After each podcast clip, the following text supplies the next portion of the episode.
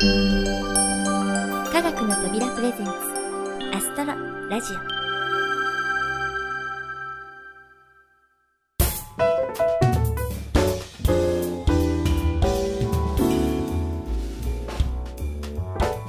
皆さんこんにちは。土屋ゆ子です。真夏日になったり冷たい雨が降ったりと相変わらずお天気が安定しませんね。本当はポカポカの春の日差しに包まれてのんびりお昼寝でもしたいところなんですが実際は汗だくになったり、ね、毛布にくるまってみたりそんなことの繰り返しです。皆さんも寝冷えをして風邪などひかないように気をつけてくださいね。さてオープニングの新コーナー今月の星座。毎回星占いの12星座からその月の上旬に見やすい星座を解説していきます。今回は乙女座のご紹介です。まずは前回のお話を少し思い出していただきます。取り上げる星座はその月の上旬夜8時頃。ほぼ真南に見えている星座でしたね。さてでは前回の獅子座はどうなっているでしょうか？実際に星空を見てみましょう。南を向いて空の高いところを見上げ横並びの火星とレグルスそして縦並びの土星とデネボラを探してみます。どうでしょう？見つかりましたか？前回はほぼ真南を挟んでレグルスとデネボラが見えていましたが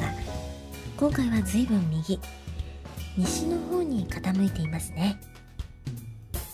前回レグルスがあった辺りにデネボラが輝いています。そしてデネボラがあった辺りには少しオレンジ色をした明るい星が見えています。この星は牛飼い座のアルクトゥールス地球から見える恒星では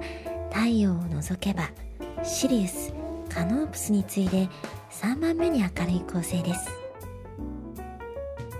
今年は獅子座に明るい惑星が2つもあるので目印にしましたがこのアルクトゥールスは明るく色も特徴的ですから惑星がない時には春の星座探しに欠かせない星です。是非その位置関係を覚えてくださいね。ではいよいよ本題の乙女座の星を探しましょう。ここまで話に出てこなかった明るい星といえばもう皆さん見つけてしまっていますかね？そう。デネボラとアルクトゥールスの中間あたり。ほぼ真南の少し低い位置に白く輝く星が見えていることと思います。これが乙女座の一等星。スピカです。乙女座の星座絵はこのスピカをほぼ中心として東西に横たわるように描かれた女神の姿です。西方向つまり獅子座に近い方が頭になります。プラネタリウムや天文ソフトで見るとちょうどデネボラの下あたりに頭があるのですがこの配置はちょっとどうかなと思いませんか？だって女神の頭が獅子のお尻の下で後ろ足に蹴飛ばされているように見えるんです。これはちょっといただけませんよね。というわけで今回の乙女座探しはこの辺で。次回は天秤座のお話です。お楽しみに。さて次はあゆこの星空探偵社2のコーナーです。前回はアストロ Z さんの置き土産カットビくんが初登場。その能力の片鱗を見せてくれました。しかしそこにまたあの人かららしき電話が。やっぱりあの人なんでしょうか。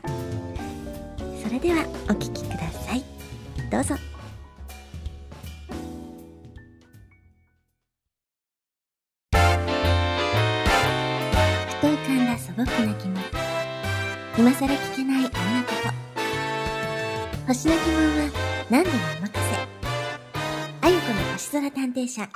ただいま開店いたします。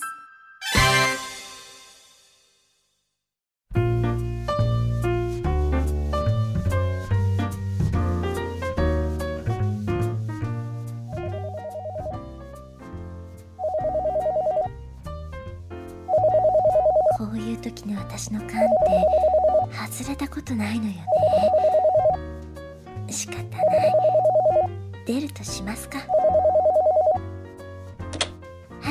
はい土屋ゆ子です。わしがブラックお釈迦せじゃくー久しぶりのこのセリフ感極まるのやっぱりわしがいないとこのコーナーもまるっきりしまらんからな。まるでなんとか入れないコーヒーとかネズミがいないなんとかランドとかダークマターのない宇宙みたいなもんじゃ。あああ。のブラック星博士さんそろそろよろしいでしょうか？おお土屋さん。久しぶりじゃな。わしがいなくて寂しかったじゃろああえー、まあでもどうして新しい電話番号が分かったんですか？あああああ。わしに分からんことは何にもないのじゃ。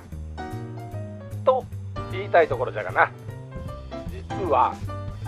アストロ Z から買ったのじゃ。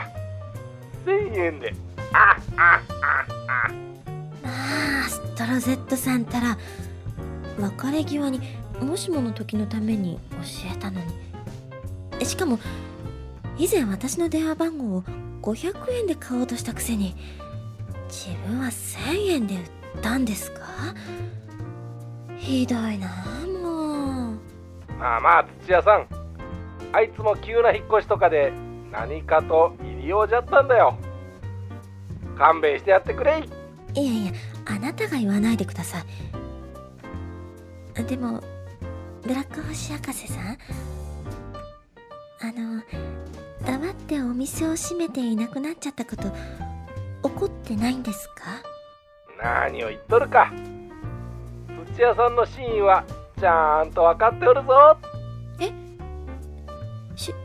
真意って何ですか最初はわしもバックレられて随分腹が立ったかの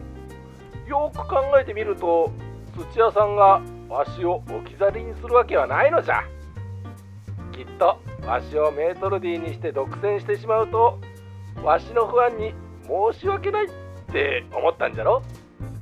結局わしに気遣ってこういうことになったわけなんじゃええー、話やの泣かせるのなんというポジティブシンキング。じゃが土屋さんが星空探偵社を復活させると聞いては放っておくわけにはいかんではないか。だからこうやって電話をかけたっていうわけじゃ。あああああえ？なんでそんなことまで知ってるんですか？あ簡単な話じゃ以前サイエンスバーに忍び込んでそうそうつまみ食いで1600円取られた時にな。いろんなものに GPS と盗聴器をくっつけたんじゃ。だから今土屋さんがいる場所も知っておるぞ。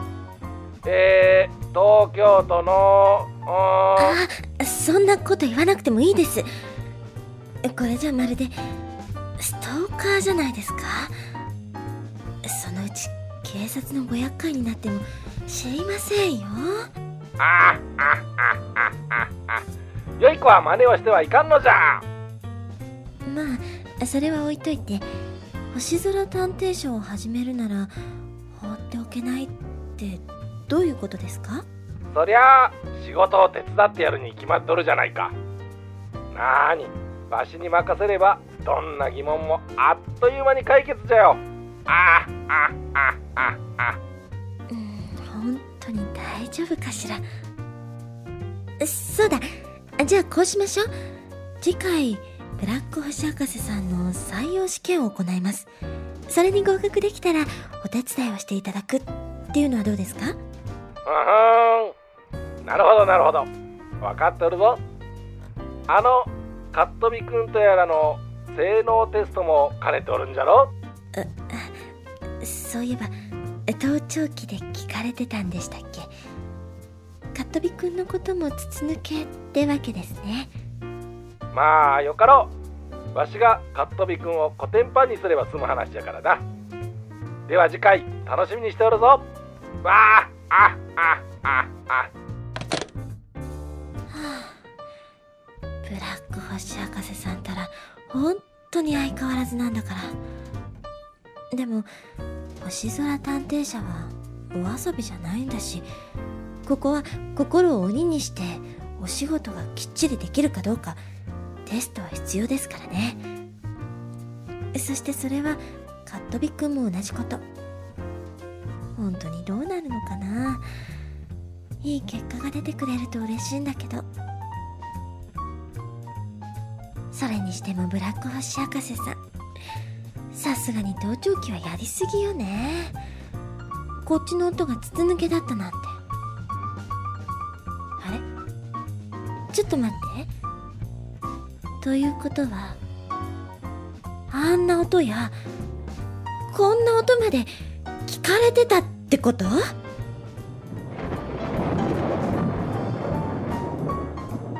試験の前にまずお仕置きが必要のようね。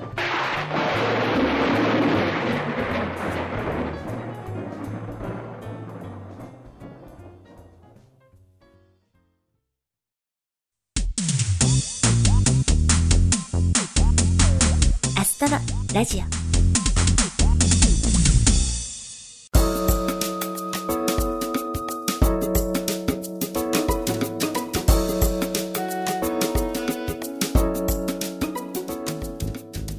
はい、あゆこの星空探偵社2お送りいたしました。次回ブラック星博士さんとカットビくんが採用試験で対決。どうなるんでしょうか？お楽しみに。て前回インフォメーションのコーナーで旧五島プラネタリウムの投影機を展示保存するための募金をというお話がありました。今回例によって小林さんが関係者の方からインタビューを取ってきてくれました。お相手は展示保存実行委員会の村松さんです。それではお聞きください。どうぞ。えー皆さんこんにちは。科学の扉の小林です、えー今日はですね、えー旧五島プラネタリウム投影機展示保存実行委員会と、えまあちょっと名前の方は随分長いんですけれど、えーというところの、えまあ、取材に来ておりましてで本日はその実行委員会の、えー村松さんに、えお越しをいただいております、えじゃあ村松さんお話よろしくお願いします。よろしくどうぞ。はい、えーとまあプラネタリウムのことを、ね、ご存じない方にとってはじゃあそのプラネタリウムの古い機械を、ね、展示するっていうのはどういう何どういう意味があるの？というようなところが、えー多分疑問に思うと思うんですよね、でその辺のちょっと意義をですねね。まあ、五島プラネタリウムの、えー功績みたいなものを含めてですね、お話しいただければと。あのまあテモファンの方々にとっては、まあ、昔から、えー東京渋谷駅東口の東急文化会館の屋上に銀色のドームがピカピカと光っていて、えーそれを目指してたくさんの方がお見えいただいたと思うんですがあのプラネタリウムが1957年に、はい。えーオープンいたしましてそれから44年間、えーなんと1600万人近い。1600はい、もう多くの方にお出かけいただきまして、まあ綺麗な星空をご覧いただいたわけですね、まあ、残念ながら2001年の3月に閉館はしてしまいましたけれども、えーたくさんの方々にあのプライトで見ていただきました。であのあの機械はあのカールツアイスの4型という、えー西ドイツで作られた機械を輸入したものなんですね、でそのカールツアイスの4型という、まあ、モデルのプラネタリウムとしては第1号機。非常にあの記念すべき機械です。4型の中の一番最初のものナンバーワンです。それから今申し上げましたように1600万人という方がご覧になったというのは、えっと、現在の記録で言いますと大阪の電気科学館のプラネタリウムに次いで日本第2位の大阪の方は、えー、日本初のそうです。日本初のプラネタリウムで、はい、えー、もうすでにこれはもう当分前に展示品になってしまっている機械ですけれども。でもまあ、えー、日本一の、まあ、入館者数でうちが2番目。その後を今追いかけてきていただいているのが名古屋市科学館の、同じくあのカールツアイスの機械ですけども。これがまあ第3位という形になっておりまして、えー、まあ歴史的にも非常にあのたくさんの方にお見えいただいたこと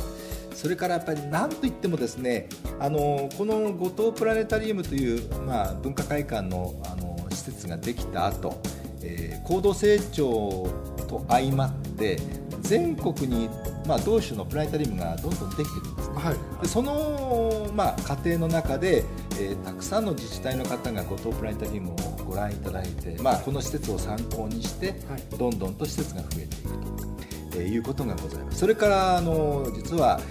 このプラネタリウムの投影を見て天文に興味を持った方の中から天文学者も実は生まれている、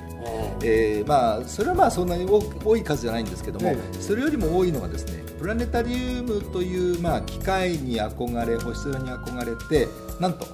解説員を目指す方も たくさんおられてだから五島プラネタリウムの機械っていうのは、まあ、天文学者も輩出したしそれからあの解説員もあのたくさん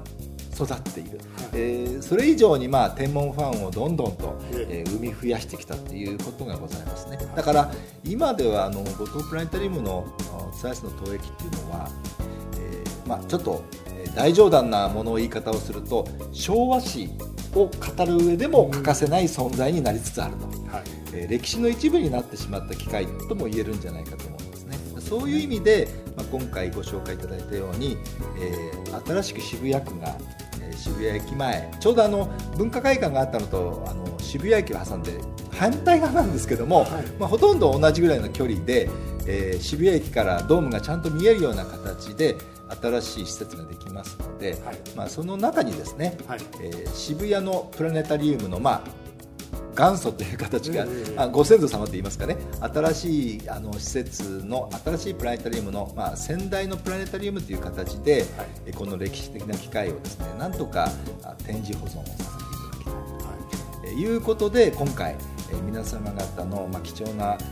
お金もいただきながらなんとか皆さんの思いをですねここで実現してあの懐かしい機会にまた会いたいという、えー、皆さんのですねご希望にも、まあ、叶えたいなというふうに、まあ、実行委員会考えて一生懸命活動してるわけです。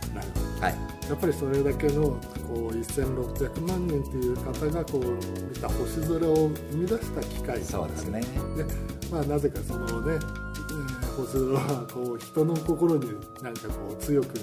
何か作用する力が。あって、うん、そうですね、でその見た方が、まあ、天文学者なりとか解説員やっぱそのモニュメントある程度その気持ちの象徴として、えー、単純にそのねあの懐かしい機械だから飾っときましょうよというのではなくて、うん、そこにこう思いが入ってるっていうところが大事。そうですね。ということなんですね。はい、なる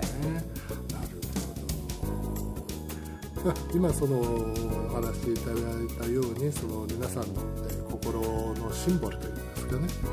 象徴ということで、えー、じゃあまあ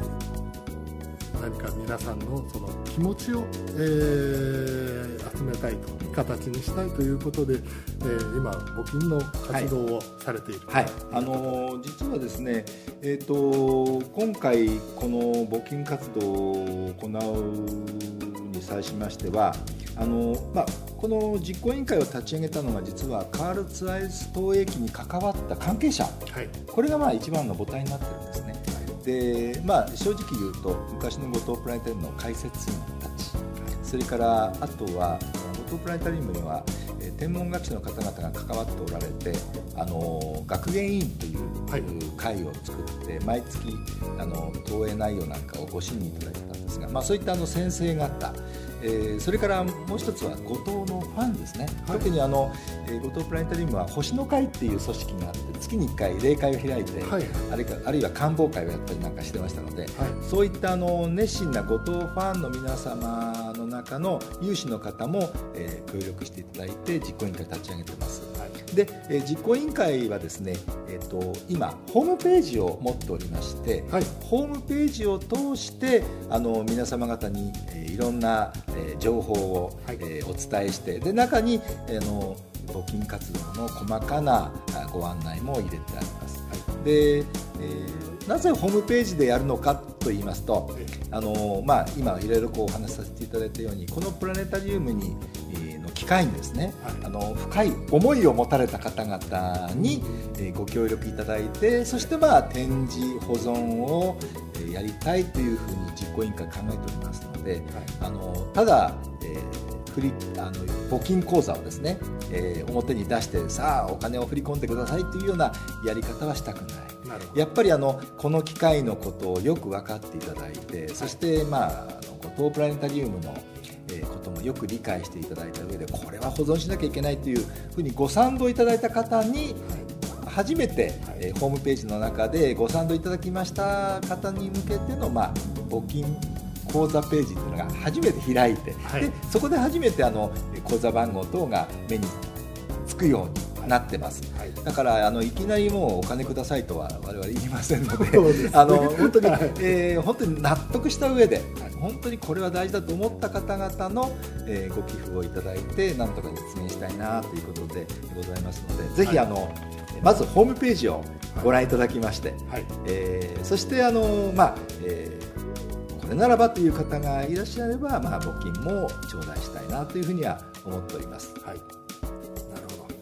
えーと、その募金のホームページの、えー、タイトルですとか URL ですとかっていうのはきっと、えー、この後土屋八子さんが、えー、ちゃんとアナウンスしていただけると思いますので、えー、そちらをお聞きいただいてですね、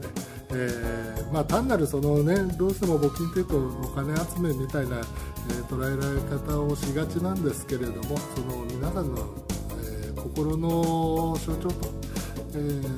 参加される意義を理解されて参加されるということをね、えとても期待されているということですので、えー、一人でも多くの方の、はい、えご協力が集まって今年の11月11月ですね ,11 月ですね。新オープンが11月ですけれどもそこに、えー、あのプラネタリウムカールツアイスクールの有志が、えー、そぎ合ってやってることをですね、えー、切に願いたいと。ありがとうございます、えー、思っております、えー、科学の扉ではこの後でもですね、えー、進捗がありましたらちょっと、えー、ご報告させていただく予定でございますので、えー、皆様ぜひ、えー、この後、えー、ご案内のあるホームページの方をご覧になって、えー賛同いただきましたらご協力、えー、よろしくお願いいたします、えー、それでは、えー、村松さんありがとうございますどうも。はい。どうぞよろしくお願いいたします。はい。よろしくお願いします。ありがとうございました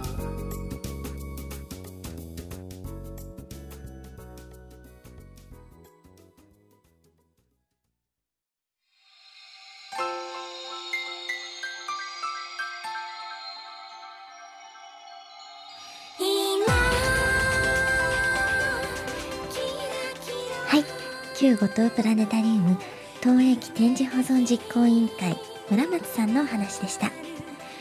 実行委員会のホームページ URL は以下の通りです。http コロンスラッシュスラッシュ tenjihozon.org 展示保存 .org です。こちらのホームページでは懐かしい五島プラネタリウムの写真なども見ることができますのでぜひご覧いただきたいと思います。そしてもしその趣旨にご賛同いただけたら募金にご協力いただければと思います。それでは今月のインフォメーションをお伝えしましょう。今月のトピックといえばなんといっても小惑星探査機はやぶさの地球期間です。しかし地上に戻ってくるのは小惑星糸川から採集したサンプルを収めたカプセルだけ。はやぶさの本体は大気圏への突入で燃え尽きる運命にあるそうです。なんだかちょっと切ないですね。帰還予定日は6月13日の23時頃。カプセルの着陸予定地はオーストラリアの中央南部に位置する砂漠地帯ウーメラ。数々のトラブルを乗り越え満身創痍でその使命を果たそうとしているハヤブサ。その日ウーメラの空に流れるであろう流れ星を見る関係者の方々は何を思うのでしょうか。そしてはやぶさのことをご存じなかった皆さんにはうってつけの DVD が発売されます。全国のプラネタリウムで大ヒット中の「はやぶさバックトゥジアース」という全天周映像番組があります。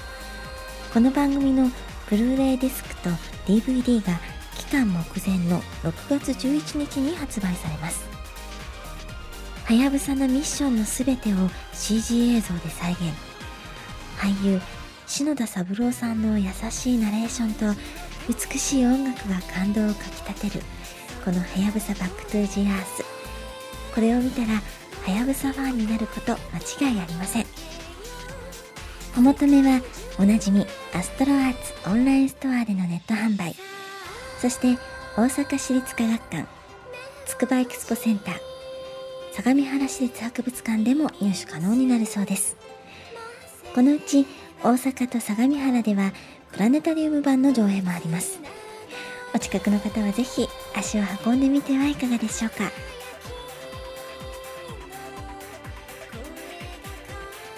いろいろお話ししてきましたが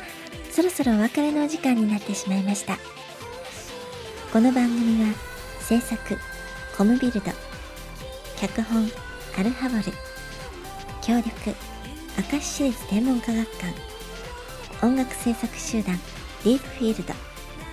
そして企画制作科学の扉でお送りいたしました。それではまた次回をお楽しみに。お相手は私土屋ゆ子でした。